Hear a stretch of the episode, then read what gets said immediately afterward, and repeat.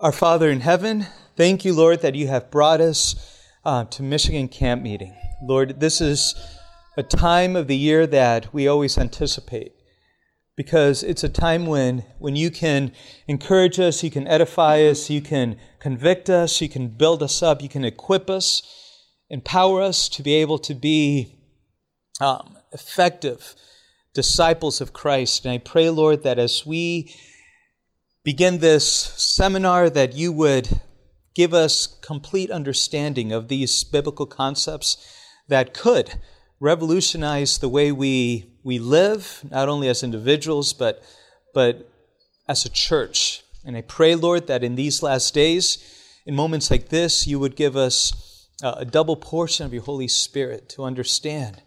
And uh, please convict our hearts, Lord, where we need conviction. And so we thank you for answering our prayer. In Jesus' name, amen.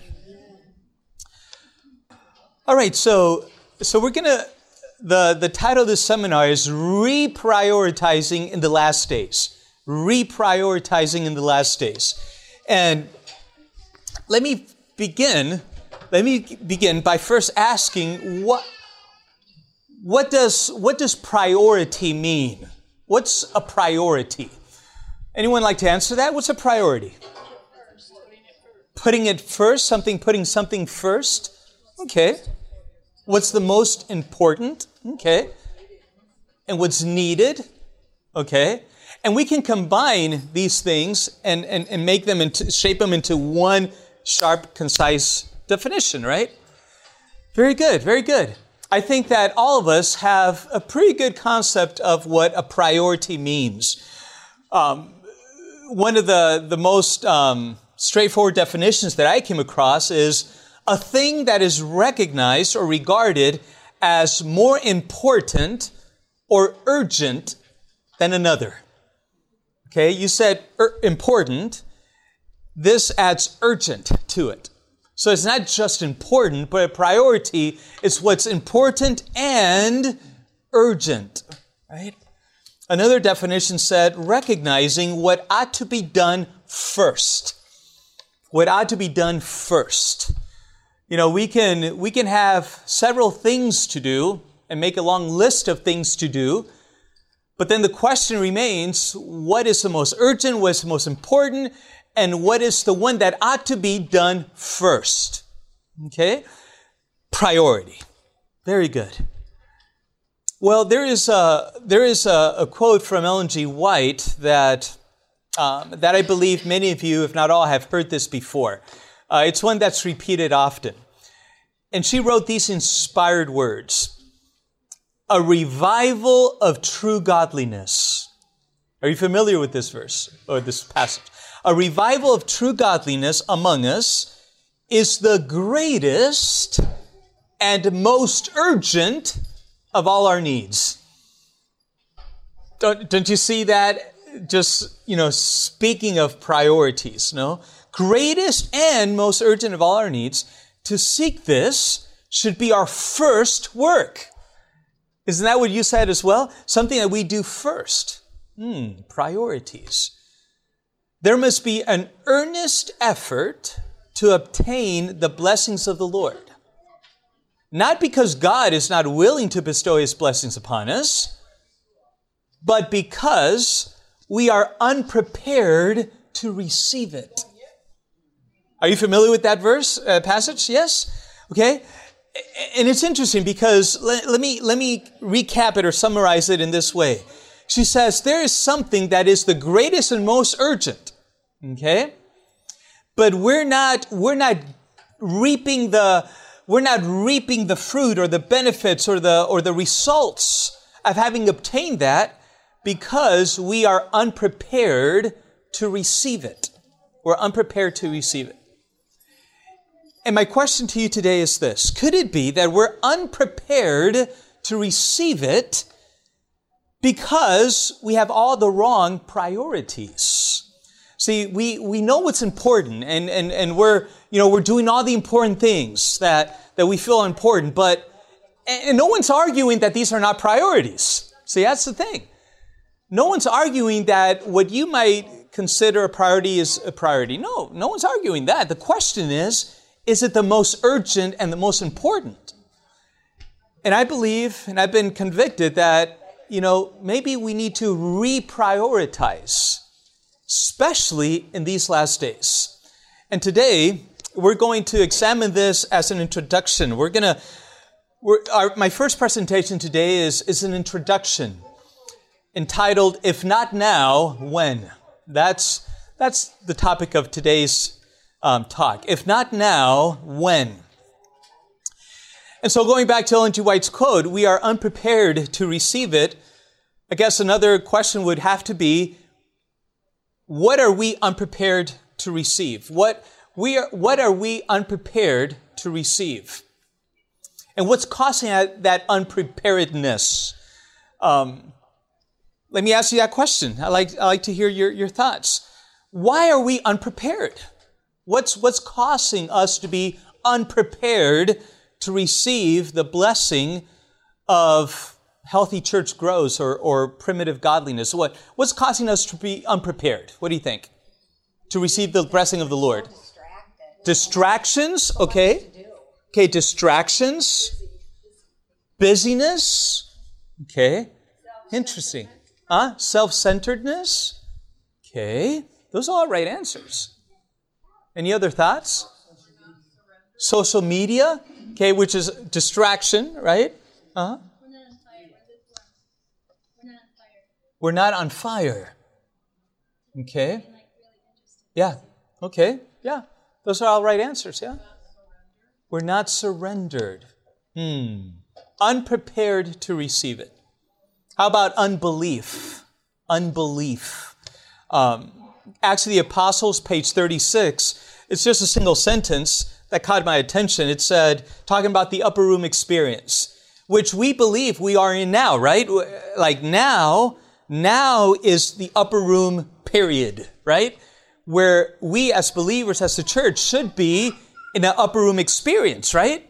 It shouldn't be happening, you know, you know, in, in the far future or even near future. It should be happening now. And look what she says as the disciples waited for the fulfillment of the promise, isn't that what we're doing? Are we not disciples? And are we not waiting for the fulfillment of the promise? See? But notice what she says.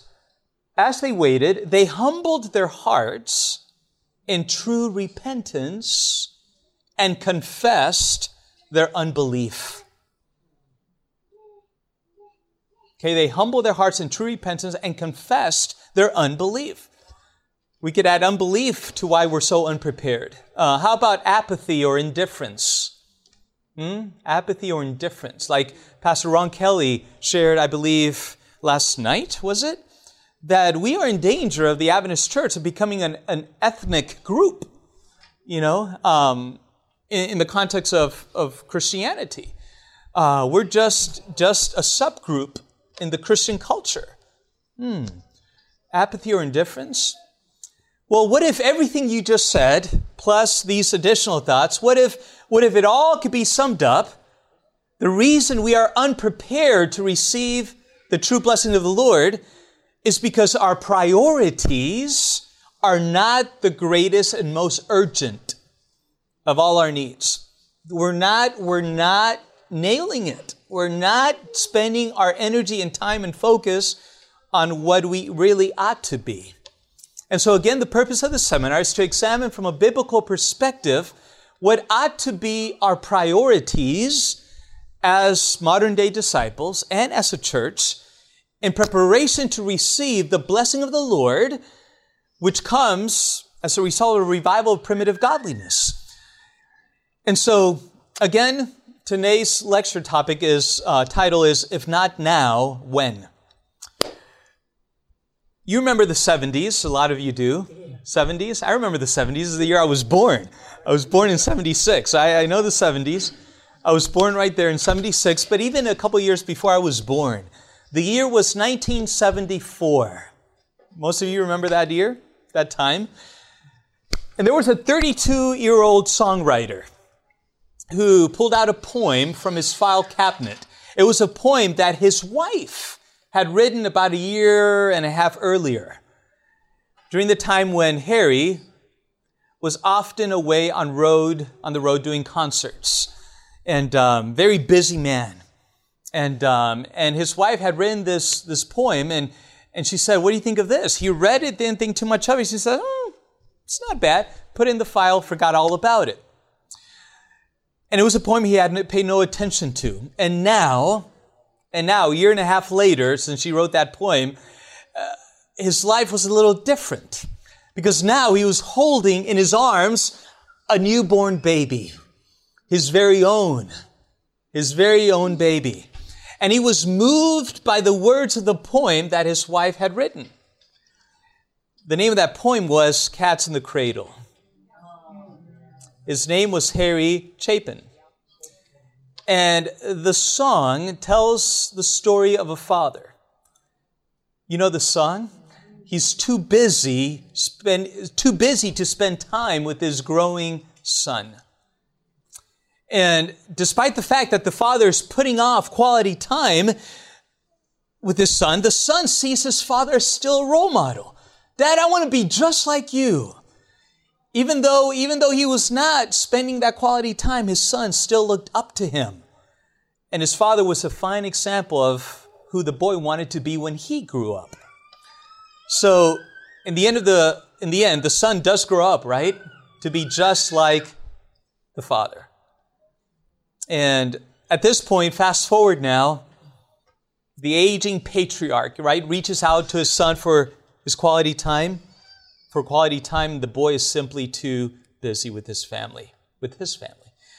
The closing lines of the song say this As I hung up the phone, it occurred to me he'd grown up just like me. My boy was just like me. And the last refrain changes from, When are you coming home, Dad? to When are you coming home, son? And the answer? The same. Same one that the Father gave years before? Answer, I don't know when. But, but we'll get together then. You know, we'll have a good time then. It's a very sobering message, isn't it? Very sobering message. A message that reminds us of the value of prioritizing our time in doing things that matter the most. And things that matter the most. And so the context of this seminar is, is twofold. On the one hand, you may ask yourself these questions as an individual, you know, as, as a modern day disciple. You know, what matters the most to me? Or, and or, I should say, and or, you could ask the question, what matters the most to my church? What matters the most to my congregation, to my church family, to my church? And so, again, a question I have for you then is what matters the most to you? To you. What matters the most to you? Believe me, it's a question that must be asked. And, and I think it's a question that might be a hard question to ask because we, we kind of sense, you know, the kind of answers we're gonna, we're gonna give. And we don't really like those answers because we know they're not right. They should not be what they are. But we need to ask those questions. What are the priorities at this very moment in your life? I'm not talking about what were your priorities as you, as you began college and decided on a career. That, those, those were your priority for 20 years ago, many years ago. The question is, why are your priorities at this very moment, at this very moment?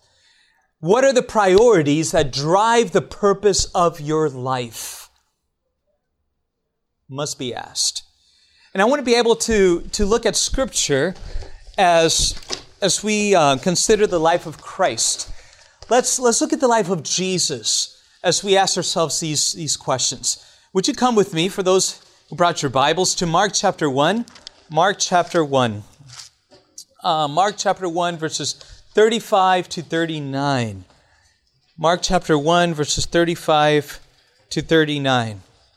And, and here we find a story that is a, a, just a perfect story that reveals to us what was the one underlining priority that dictated Christ's actions. Because that's, prior, that's what priorities do. Um, notice with me verse 35. Mark chapter 1, verse 35. It says, Now in the morning, having risen a long while before daylight, he went out and departed to a solitary place, and there he did what? Prayed. And there he prayed. Point number one. As we ask ourselves the question, what are the priorities in my life? What are the things that matter the most in my life? What are the things that ought to be the most urgent and the most important in my life today as a modern day disciple of Christ? I'll tell you right now that the answer will never come to you unless you're in prayer. It's when you will not be able to come to a clear conclusion and understanding of what truly are your priorities unless you pray. In other words, one cannot have clear priorities while living a prayerless life. It's just not possible. After all, the heart, the heart, the Bible does say that the heart is dece- deceitful above all things. Who can know it? And if we're going to get to the core of what drives us, of what matters the most, we got to be spending time in prayer. And Jesus is praying. And he's praying. Notice now verse 36 and 37. And Simon and Simon and those who were with them searched for him. And when they found him, they said to him, ah, Master, everyone is looking for you. Everyone is looking for you. Now, let me pause here for a moment. If you are a modern day disciple, one who has been commissioned to go out into the world, okay, and someone comes to you and say, listen, there's people lined up, you know, ready to sign up for Bible studies. I mean, how would you, how would you react? You would be like, ka-ching. I just, that's perfect. Where, where are they? Tell me, tell me, take me, take me to them. You would be, you would be quick to, to jump to it and, and go to where people are. After all, you have a message and you want as many people as possible to hear it. But did in Jesus too, though? If there was anybody who had a message to share to the masses, it would have been Jesus. It would have been Jesus. So for him to hear, everyone is looking for you, that's what every evangelist wants to hear. But notice what happens next. So much for the WWJD. What would Jesus do? Because, because what Jesus does is throws a curveball. he completely blindsides us with his action, with what he chooses to do. Instead of being driven by impulse, by evangelistic impulse or a desire to want to share, he was driven by his priority. Look at verse 38. But he said to them, Let us go into the next towns, that I may preach there also, because for this purpose I have come forth. For this purpose I have come forth. In other words, if we were to paraphrase what he just said, he, he, he's saying this. No, let us go to the next towns. I'm not going to be driven by impulse. I know you're hyped up that people are looking for me and wanting, but no, we're not going to do that. Instead, we're going to go out to other areas because for this purpose I have come forth. In other words, for this reason I was born. For this reason I exist. For this reason I exist. We'll come back to what happens next for the rest of the story a little bit later, but, but for now it's sufficient to, to focus in on his, on his words. For this purpose I came forth. And so, what moves you? What determines your actions? What determines your what you're going to invest in? What you're going to be um, investing in? Whether it's projects or or initiatives or or you know, goals? What, what moves you? What fuels that? What ignites you to do? Is it just mere impulse, instinct? Or have you come to the point that you know the purpose why you exist? You know the purpose why you came forth?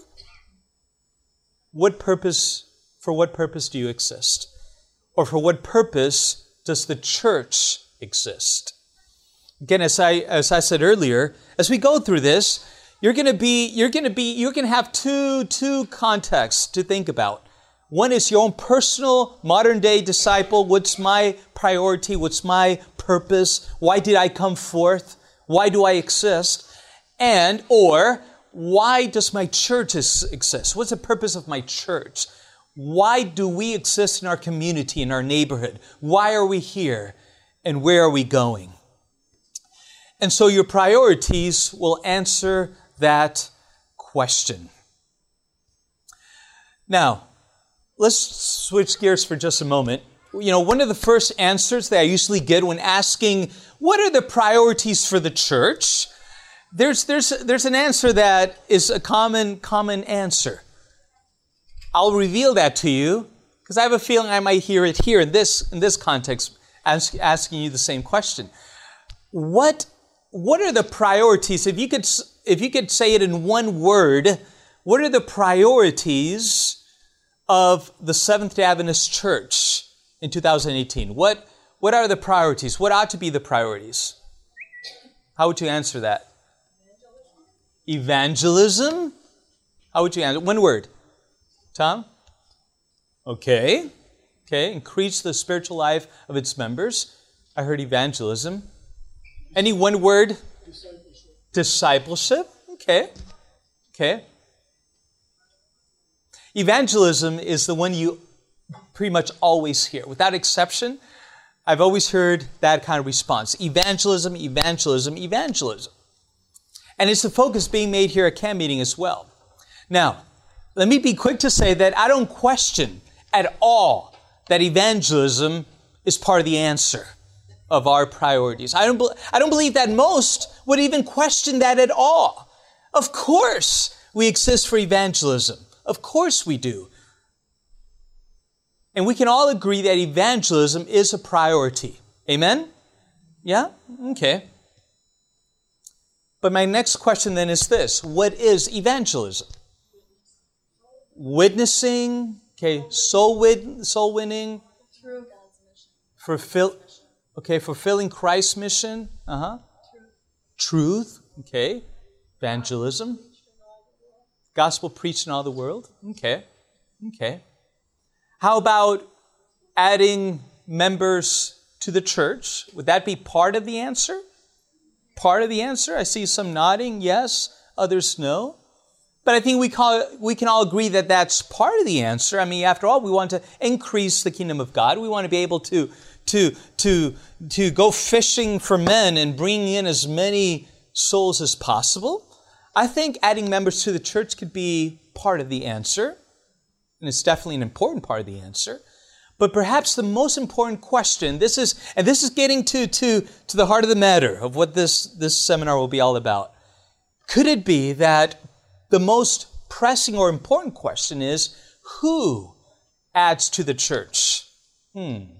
Who adds to the church? I'm going to take you to two verses that are often read, often read, but they're rarely put together to reveal a very crucial sequence when it comes to evangelism and when it comes to church growth. Um, let me share those two verses with you. Acts 5:21 41 is the first one. Acts 5 Acts 5:41. Notice Acts chapter 5 verse 41. All right, Acts 5:41. Um, could someone read that for me?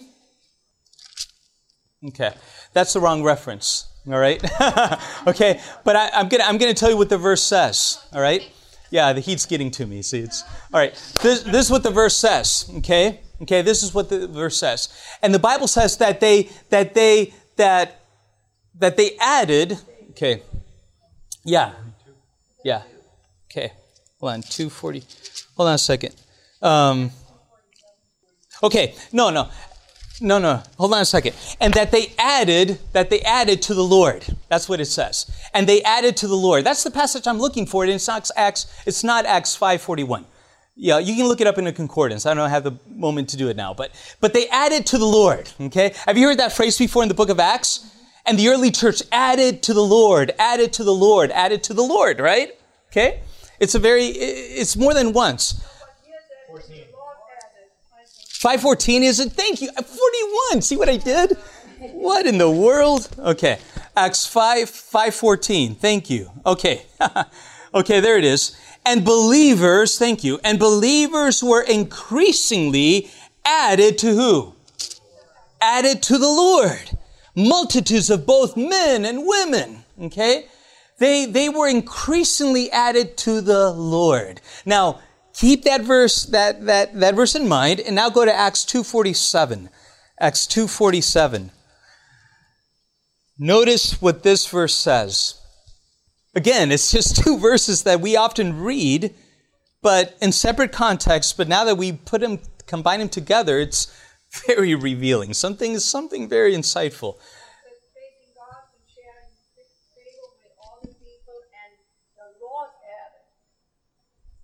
To the church daily those who are being saved. Ah, did you see it? Did you see it? It says, and the Lord added to what? To the church. Okay? Do you see a sequence? Looking at those two verses, what can you tell me about church growth or evangelism in these two verses? What, what's, what's, the, what's a sequence here? A progressive sequence. What, what did you notice? Ah, the focus of the early church was to add people to who? To the Lord. And then in turn, the Lord added people to the church. Do you see that? Do you see that? Do you see that? Could it be, could it be, could it be that while claiming to be prioritizing by adding people to the church, maybe we need to reprioritize? Maybe, just maybe, we ought to be adding people to the Lord. Because when we add people to the Lord, guess what results from that? True, genuine conversion. Conversion. There's, there's not just a mere conformity to, to certain expectations or certain rules or certain, or certain behaviors or certain standards. There's, there's the driving element is, is one's willingness to serve the Lord with gladness, to trust and obey, and to respond to the convictions of the Holy Spirit because they've been added to the Lord. I'd like to propose to you that true evangelism is, is a lot more than just being driven to add members to the church and increase our church membership um, role in, or list or, or be able to have as many baptisms as possible, increasing membership and trying to have church growth that way. Could it be, could it be that the greater priority ought to be adding people to the Lord? To the Lord. And I believe that as we reprioritize and, and get our our priorities straight, I believe that we'll find ourselves prepared to receive the blessings of the Lord because we are working together with Him and because of Him and for Him and with Him in preparing people for a soon return. You know, people from all walks of life, from all walks of life, and we know them all. In fact, this everyone here in this room represents people from all walks of life. And we all have convincing arguments of what ought to be priorities in our personal lives or in, in our existence or in the church. We all have different opinions. And, and we would even go on as far as to say that you're all right. All of you would be right to some degree. Because I'm sure that your response to the question, what ought to be our priorities, are, are true, they're real, they, they're relevant, they're, they're valid. You know, for Tom Brady, for example, and I'm talking about just priorities in life, for Tom Brady, do you recognize who he is? He's the quarterback for the New England Patriots. Have you heard what his diet is? What, how his daily diet? His daily diet consists of no sugar, no white flour, no dairy, no MSG, no coffee, no caffeine from any source, no alcohol, And all those things are his daily regimen. He, this is, he's religiously practices this kind of lifestyle or, or diet. See, for Tom Brady, this is a priority. A priority for what purpose or for what end result? To stay fit for his game. To be able to be in the top condition, to be able to execute and be able to perform to the max, to the, the highest uh, capacity. So we all have priorities and self discipline to remain focused on what our priorities should be. But what ought to be those priorities? And so today I could do a survey. I can pull out a survey and, and, and start getting your answers. What should be the priorities in our church or in our life? And and we could we could st- take days trying to figure those out, the top priorities. But uh, what I've discovered is that there is a source where we can find our answer, when we can just cut to the chase and let the Word of God dictate to us what should be our modern day priorities as disciples of Christ. Do you remember uh, an illustration that is often used in evangelism, evangelistic series in the, in the subject of health?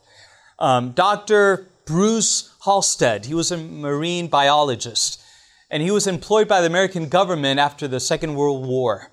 And uh, he did extensive study, and he discovered that, and he prepared, because of his research, he prepared a manual for Navy flyers that would be, you know, um, operating in above large bodies of water. And, uh, and in the case that they would be shot down over water, um, they, he, because of his research, he put together a manual that would determine what would be the best uh, seafood for them to eat and survive. Do you remember hearing about this? And, uh, and the manual dictated the fish that were safe to eat and the fish that were not safe to eat. And this project, funded by the American government, cost thousands of dollars. Thousands of dollars. So he published a manual for his flyers on his finding, and, and the interesting thing he said was this, and I quote If you lose this manual, remember one thing. If it has fins and scales, you can eat it. If it doesn't have fins and scales, such as crab and lobster and shrimp and oyster and clams, don't eat it because of the high levels of toxins. End of quote. Wow. What an amazing conclusion. and I venture to say that you could have come up with that same conclusion. Why? Because we're Bible students. We, we study the Word of God, and, and, and, and, and that is a conclusion that well, God said it first, right? It's in the Word of God. It's in the Word of God. And, and so rather than asking ourselves what is the most important, urgent, you know, matters here in those last days for the church and for modern day disciples, might we be able to find a biblical answer to that question? So that we don't have to, to go around spinning in circles trying to figure it out and having debates or conclusions or arguments about what ought to be the top priorities in the church. I believe that we can find an answer. And as long as we have faith in God, I believe that the Holy Spirit will give us that revelation.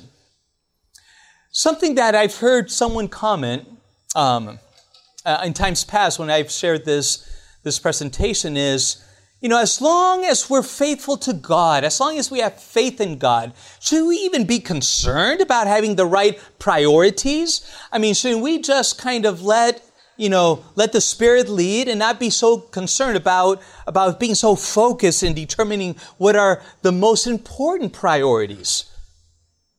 Well, it's a fair question, I suppose, because we do want to make best use of our time and we don't want to be, be spending too much time trying to figure it out. Could it be that we don't need to be so focused on priorities? Well, I thought about that question and, and this is what I discovered. Let me ask you a question. Does the devil, Satan, does he have priorities? Hmm. How about John 10:10? 10, 10? Let's go to it real quick. Look at John 10:10. 10, 10.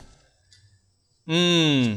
John 10:10. 10, 10. Jesus Jesus just cuts to the chase here. In fact, does the devil have priorities? Yes, he does. You're absolutely right. And I believe that Jesus in John 10 10 would agree. He nails it. Notice what he says there in John 10 10. He says, The thief, of course, we know who, who he's referring to, does not come except to. Okay? That language alone speaks of priorities.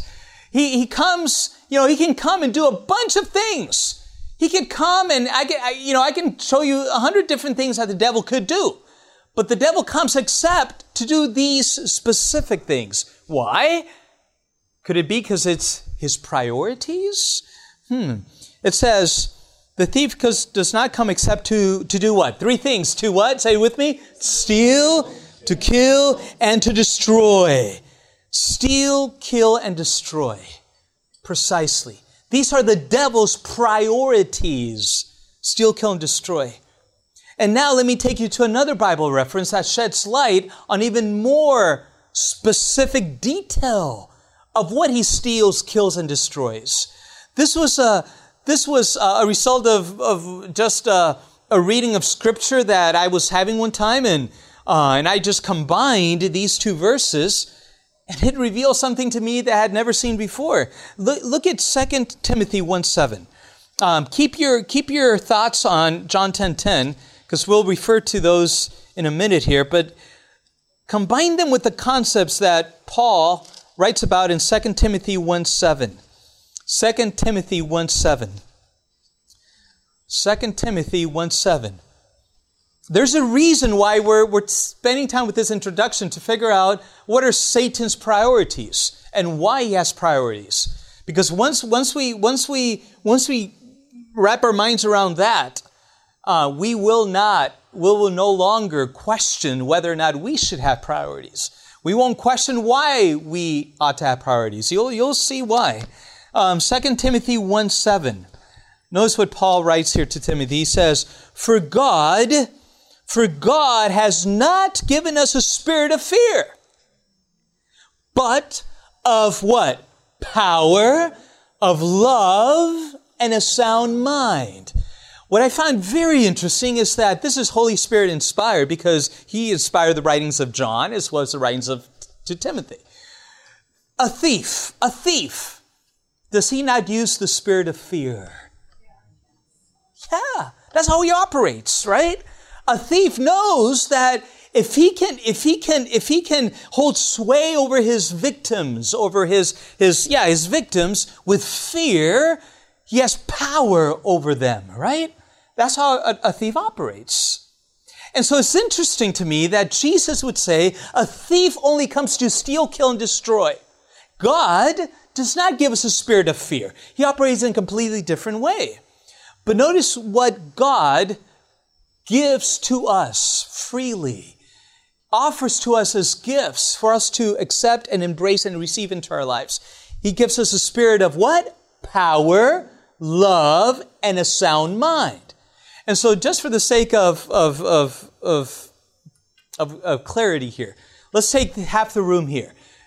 This half, I'm going to be asking you to give me in order the three things that the thief does according to John 10 10 right? You're going to give them in order. He comes to, he only comes to boom, boom, boom, okay?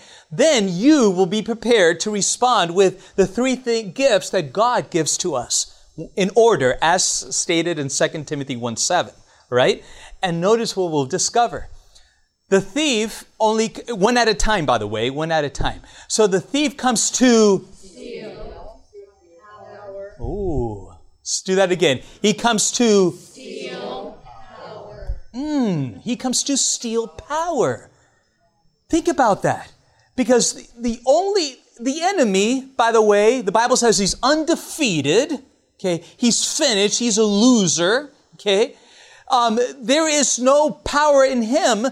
In other words, as a believer in Christ, the only power that Satan have, can have in my life is the power of the lie. The power of the lie if he can convince me to believe his lies about who I am in Christ, my identity, if he can convince me to believe his lies about who God is and his character, If we can, he, if he can convince me to believe his lies about what others think about me and what I think about others and, and the community and, and creating division and strive with his lies among believers, we give him power. And the power that he receives is the power that he's stolen from us because he lied and we believed. Do you follow? And so he steals power. What is the second thing the thief does? He kills. Ah, that's precisely what he does. Because love is not just a signature on a marriage license, right? Love is something living, has a heartbeat. It's real. It's it's it's active. It it takes initiative. It's not self-centered. It's it's living. And Satan wants to kill that love. And the third thing the thief does, he destroys sound mind. Yep, that's precisely what he does. He destroys the sound mind because he knows, he knows that God speaks to us and says, Come and let us reason together. The great controversy, the battlefield is right here in the mind. And if he can destroy the sound mind, he knows, he knows that we are going to be led astray. We're going to be led to not discern between truth and deception, and we're going to be lost because Satan will have sway over us and he knows our end if we believe his lies. And so here we have Satan, Satan's priorities. It was his prioritized demonic efforts that convinced Eve to question God's goodness. It was a lie, she believed it, and now she placed herself under his influence in the shade of the forbidden tree. It was his prioritized demonic efforts that influenced the rich young ruler to walk away from Jesus. It was his prioritized demonic efforts that persuaded Judas to betray Jesus, that moved Ananias and Sapphira to lie to the Holy Spirit, so on and so forth. There's so many examples in the Bible that reveal that Satan has priorities. And the Bible even tells us why he has priorities. I'll tell you why he has priorities. What do you think? I mean, before I take you to the biblical answer, why do you think Satan has priorities? Hmm. Amy's a preacher's wife, see? And so let's go to Revelation, Revelation 12 12. Did you catch what she said? Hmm. Okay. Look at she's a preacher herself. That's let me let me rephrase that. Look at Revelation 12, 12. Revelation 12, 12. There's the answer. I'll tell you why he has why he has priorities. Therefore rejoice, O heavens, and you who dwell in them. Woe to the inhabitants of the earth and the sea, for the devil has come down to you. The thief comes except to kill, steal, kill, and destroy. He has come, the thief comes, the devil has come down to you, having great wrath because he knows that he has what? A short time. A short time. That's precisely why. He has priorities because he has a short time.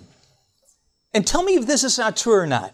Isn't it funny how the more we think we have all the time in the world, the more careless we become with our priorities? Isn't that the truth? I mean, let's be honest. Isn't that the truth? You know, if I if I have if I think I have five minutes to accomplish something, you know, okay, okay, okay, what's the most important? What's the most urgent? Only have five minutes. But then someone comes and says, Oh, listen, hey, it's been a change of plans. You have five hours. Oh, really? I have five hours? Phew. And all of a sudden, the sense of recognizing what my priorities are are just completely dropped, you know, many notches, right? Isn't that the truth? Isn't that the truth? I, I, remember one trip that my dad and I, uh, my dad took to visit Heidi and I. This before we had Elijah Mariah, and he came to visit us, and um, and he spent a couple of days with us. And then it was time for him to depart from the airport, and we knew the departure time, and we we got on the car and we headed that direction, right? as we were heading that direction, uh, my dad, my dad, for obvious reasons, wanted to be sure that he would not miss his flight. And so he said, are, are we gonna, are we good? Are we doing good with time? I'm a little nervous. Are we sure we're okay? And I said, don't worry, Dad. Don't worry. We know, we know how life is here in the city. We're, we're going to get you on time. Don't worry about it. And so, and so we carried on in conversation as we're driving. And, um, and all of a sudden, I personally got hungry. I personally got hungry. And I suggested, hey, guys, um, why, why don't we stop and eat? I mean, I, aren't you hungry? Dad, you're going to catch a flight. You're not, they're not going to give you a lot of food in the, in the plane. So why don't we just stop and eat somewhere? And my dad didn't like the idea. He said, oh, I don't know about that, but dad, we're going to be okay. Let's just eat. Let's, we got to. So we, we went off the exit, went to a restaurant, sat down to eat. And it's so funny because we took a bunch of pictures. You know, you know, the food came out, we took pictures, a bunch of selfies. You know, we were just laughing, talking, taking pictures of our time together. And, um, and we carried on and we ate our meal. And then we got back in the car. As we got back in the car and headed back out to the airport, all of a sudden, I, I couldn't believe it. Where did this traffic come from? Why in the world is there traffic at this time of the day? It shouldn't be traffic. Sure enough, it was not because it was rush hour, it was because there was an accident that had taken place, causing a complete, complete jam up. And now here we found ourselves right in the middle of this traffic. My dad all of a sudden got really quiet, really quiet. Next thing you know is my phone rings, or his phone rings rather, and it was my mom. She was in Tennessee, and she was calling to see how things were going. And all, all he could say in his conversation was, uh, in Spanish, si mamita, no mamita, si mamita, no mamita yes or no answers. In my mind, I'm thinking, oh, I know exactly what she's asking him. Uh, are, are, are, you, are, are you on the way to the airport? Yes. Are you going to get there on time? No. I was like, oh, great. And he was right. We actually did not catch our flight. We were late and he missed his flight and his, his delay took him, it was close to 10 hours. Um, of being late to, the, to his destination. My point is this. My point is this that we lost track of time and we thought that we had all the time in the world. What is the rush? Why, why can we just keep calm? You know the you know the popular slogan nowadays, you know, keep calm and whatever. Keep calm keep calm? Well, yeah, we found ourselves stuck in traffic. And, and believe me, at that point, now that we're in traffic, nothing else mattered. No rest area, no shopping, no stopping, no nothing. Not even a restroom break. My dad's my dad would have said, "No, I'm holding it. Let's just get to the airport." Believe me, we were quick to reprioritize when we realized that we had a short time. My dad missed that flight that day. But don't you find yourself reprioritizing as soon as you realize you don't have much time? And I want you to begin to, to really ask yourselves how much time do we really have? How much time do we really have? I was here at camp meeting seven years ago, Michigan camp meeting, seven years ago was the last time. I pastored here for 13 years from, when was it? From 99 to 2012. And, um, and so it was about seven, six, seven years ago that we were here. And since we've been here, um, one of the most one of the, the funnest things we've experienced is seeing our old friends, you know, you know, families from the churches we pastored, Michelle, you know, to see people like Michelle and others that we haven't seen for such a long time and, and realizing how the years go by. And one of the most common comments that people have made, of course, is when they see my two kids, Elijah and Mariah, who today they're eight and 10. So back when we left Michigan, there were two and four. And so when they see them, they can't believe how much they've grown. It's like, what? I can't. And, and I've said the same thing about some of, you know, some the, their kids. And, and, uh, and the reality is, is that, wow, time just flies by. It's amazing how quickly time flies by.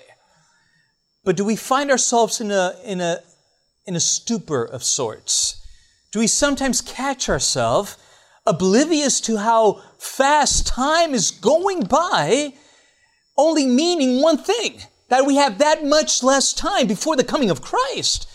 That the coming of Christ is, is closer than what when we first believed. That the coming of Christ is very near. But let's put aside the event of the coming of Christ, his literal, glorious, audible, visual appearance. Let's put that aside for a moment. Just think about life itself and how short life is. I mean, who guarantees, God forbid, but who guarantees that you would, you're going to arrive safely back home from camp meeting? What, what gives you the guarantee that you're going to pick up, you know, on your job, you know, first Monday morning after camp meeting and life is going to keep going? What guarantees that, that you will make it even to bed tonight? There's no guarantees of that. Time is short. We all experience that. When the house is a mess, men, and your wife calls to say, honey, I actually got free and I'm coming home early. Did you get the things done I asked you to do? when you realize you have a short time, it's time to pri- reprioritize. And so today, I want to conclude with this concept, and that is this that the reason, the tragedy why the, the devil is becoming more and more successful in his goals to steal, kill, and destroy is because he knows that he has a short time. And the flip side of that is the reason why, the reason why we, the church, appears to be less and less successful in healthy church growth and a revival of primitive godliness is because we are told that we have a short time, but we so easily forget. You see. And inspired by the Holy Spirit, I want us to be able to now come to the heart of the scripture that will be our focus this week. Before we, as we got started here today, I told you that oftentimes there are nuggets of truth, there's principles, there's content in the Bible that cuts the chase. It gives us the answer. We don't have to be going around spinning our wheels trying to figure it out ourselves. The Bible tells us so. And I'm going to take you to a passage that will be the focus of our passage this week. And it's found in second, um, 1 Peter 1 Peter chapter 4. Would you come with me to 1 Peter chapter 4? 1 Peter chapter 4. 1 Peter chapter 4, and we are going to look at verses 7 to 11. Inspired by the Holy Spirit, Paul reminds us that the end of all things is at hand. Notice verse 7. He says, first part, but the end of all things is at hand. What does is at hand mean? What paraphrase that that for me? What what what is what is Peter saying? It's almost here. It's like it's it's yeah, it's at hand. Okay? Okay, listen. This is this is this is this is scripture, okay? Peter's saying because the end of all things is at hand because it's right here and how much more, how much more has Matthew, the signs of Matthew 24 been fulfilled? How much more the uh, contractions getting fewer and, and, and you know, and, and, and closer together? How much more is the end of things is all hand? How much more? He says, therefore, uh, paraphrase the word therefore. Huh? Because, okay, therefore, because this is the case, Therefore, because, as, because of this, therefore this. Okay? In other words, Peter is saying, because the end of all things is at hand, therefore, therefore, let me remind you, let me tell you what you ought to do. And you know what the end means, don't you? The end? Well, let me remind you there's a classic description of the end. The heavens will pass away with a great noise. The elements will melt with fervent heat. But the earth and the works that are in it will be burned up. The heavens will be dissolved, being on fire, and the elements will melt with fervent heat. It's not going to be pretty. That's the end. That's the end of all things. And do you realize that Peter not only warns us that the end of all things is at hand, but he unequivocally outlines what ought to be the priorities of those who claim to be followers of Christ in the last days. And he mentions four to be exact. Four. His words again are found in 1 Peter 4, uh, verses 7 to 11. Follow with me. He says, But the end of all things is at hand. Therefore, be serious and watchful in your prayers. And above all things, have fervent love for one another. For love will cover a multitude of sins. Be hospitable to one another without grumbling. As each one has received a gift, minister it to one another as good stewards of the manifold grace of God.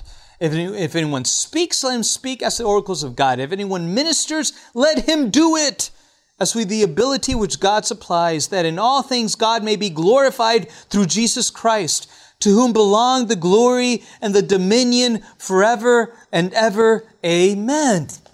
Four priorities that Peter outlines. Priority number one, get serious in prayer.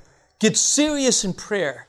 Our subject as we examine priority number one, will be what, what does it mean to agonize in prayer? What does it mean to wrestle with God in prayer? What does it mean to pray not, not as business as usual? What does it mean to pray in the last days? What should be the nature of our prayers? What should it look like? What should characterize prayer in the last days? What does it mean, Peter, when he says, when he says, be serious in prayers. What does it mean to be serious in prayer? Are you serious when you pray? Have we come to the point where we're just praying, praying? We've learned to pray since we were in cradle roll and we still pray in the same way. What does it mean to pray seriously? And what does it mean to be watchful in your prayers? We're going to examine that and by God's grace, discover prayer in a whole different way. We got to get serious. Priority number one. Priority number two, love each other more intensely and more intentionally. God forbid that this is not a priority. And by the way, priority means to be intentional about it. Remember, we were, we already examined that. The more that we recognize that we have a short time, the more we are sensitive to the fact that we need to be very focused. What is our priority? Peter says to love more intensely and more intensely. What does that mean and why? What is the characteristic of the church that will literally draw people unto Christ? What is it that people will see? And by seeing, they will conclude, oh, these people are disciples of Christ. What is it? Guess what? It's not a specific 20 one of the doctrines of the, the 28 fundamental doctrines. It's something that goes much deeper, which does result in, but it's not even a doctrine. It's something that speaks to our character. And we're going to examine that a little closely. It may necessitate a time to do serious heart searching and be able to come before the Lord as we reprioritize. The third thing will be priority number three be genuinely welcoming and accepting. There in, in verse 9, we're going to examine that. We're going to break that down. What does it mean to be hospitable to one another without grumbling? Could it be, could it be that, that we're so focused on our priorities and we know what they ought, ought to be, but within our church, we see it too much. We see grumbling. We see, we see a lack of hospitality. What does that look like? And priority number four is spiritual gifts, putting your spiritual gifts to use. And I'm going to share with you how, how we've approached this, this infamous process called the nominating committee. Which, by the way, it's kind of funny, but um, before first and second reading, usually have a week, you know. Back in Denver South, we're going to have two weeks. Two weeks. Uh, if, if, if not, if only because this is week one right now, and I'm here. I should be there, but I'm here. so we're gonna we're we're giving the church two weeks to to you know to be a part of that process. But we're gonna I'm gonna share with you how I've approached the nominating committee, which has revolutionized the way we do nominating committee, and um, so much so that people who serve in the nominating committee, they they're eager to want to do it again. Can I be a part of this again? I love this we have, we have a party every time we have a nominating committee. It's a joyful experience. It brings revival to the church. But that's going to be very practical because spiritual gifts ought to be the priority in the church. And so these are the priorities that are biblical, and I truly have come to be convicted that if the church will focus on four, just one, two, three, four, on these four priorities, okay, is going to lead us to be prepared to receive the blessing of the Lord. It will result in a revival of primitive godliness when these four biblical priorities are the four priorities of the church and of our own personal lives you will receive the blessings of the Lord in great measure in a way that you never have before. I am convinced that these are the priorities that awakens the dead. It truly revives the church. It makes dry bones come alive and it brings revival. Charles Bradford, which is a longtime preacher, um, he once said this Heaven is a prepared place for prepared people. Did you like that? Heaven is a prepared place for prepared people. And I believe today more than ever before, we need to prepare ourselves. Not be unprepared, but prepare ourselves for a revival of true godliness. And as we put to practice these four priorities, I only promise or guarantee only because he promised it first, and He guarantees that this will result in revival. Enough is enough, church. Enough is enough. We need to reprioritize. You know, we have a list, our list of 101 things are important, but we need to bring it down to four where we can really engage with what God wants us to do.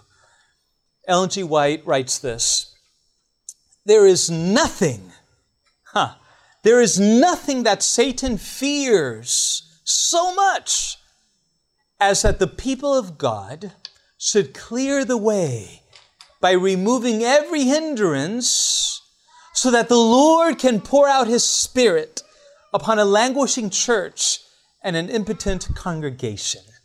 Wow. There's something more than he fears the most. What do you say? What do you say that we make the thief very afraid? What do you say that we make the devil very afraid? And that's what the next four sessions would be all about.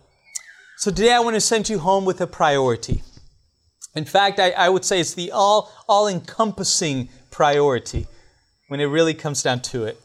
And today, I want to invite you, challenge you, appeal to you to make this a priority every day this week, especially and beyond, but especially this week, to begin each day with three words Give me Jesus. Amen? Give me Jesus. Make that your all encompassing priority this week. Give me Jesus. Don't, don't reason to yourself that I'm going to receive uh, showers of spiritual blessing by going to that seminar and that seminar and that Fine, you will. But don't, don't just conclude that the seven o'clock early morning session will be the spiritual feast that God wants you to partake of. Spend time alone. Spend time apart with God. Wake up early enough to spend one on one time with God alone. Give me Jesus. May that be your prayer. And as you do so, God will open your eyes and pour out a blessing upon your life that you won't have enough room to receive it. So God bless you so much. Let's bow our heads together as we conclude with prayer. Father in heaven, how thankful we are, Lord, that it's during camp meeting that we can take time apart to, to re examine our lives, to ask ourselves, as a disciple, as, as a member of my church, have I been taking time, investing time in what's most urgent and important? Lord, if, if we are, I pray that you would reaffirm that in our hearts and just strengthen us and, and, and, and just give us power to carry on, to continue, to let nothing distract us from it. But if there is a need to reprioritize, if there is a need to re examine our hearts and ask ourselves, Am I, am I putting my time and energy and resource into, into what is most urgent and important? If, if we're not, Lord, I pray that you would convict our hearts. And if you would use this seminar, Lord, to, to be the, the, the driving force that causes us to ponder, reflect, and be convicted, I pray that you would, that you would do so, Lord. Use this class for your glory. So thank you for answering our prayers. Bless us the rest of this day and, and, and beyond as we receive the blessings of camp meeting. In Jesus' name we pray. Amen. This media was brought to you by Audioverse, a website dedicated to spreading God's Word through free sermon audio and much more. If you would like to know more about Audioverse, or if you would like to listen to more sermons, please visit www.audioverse.org.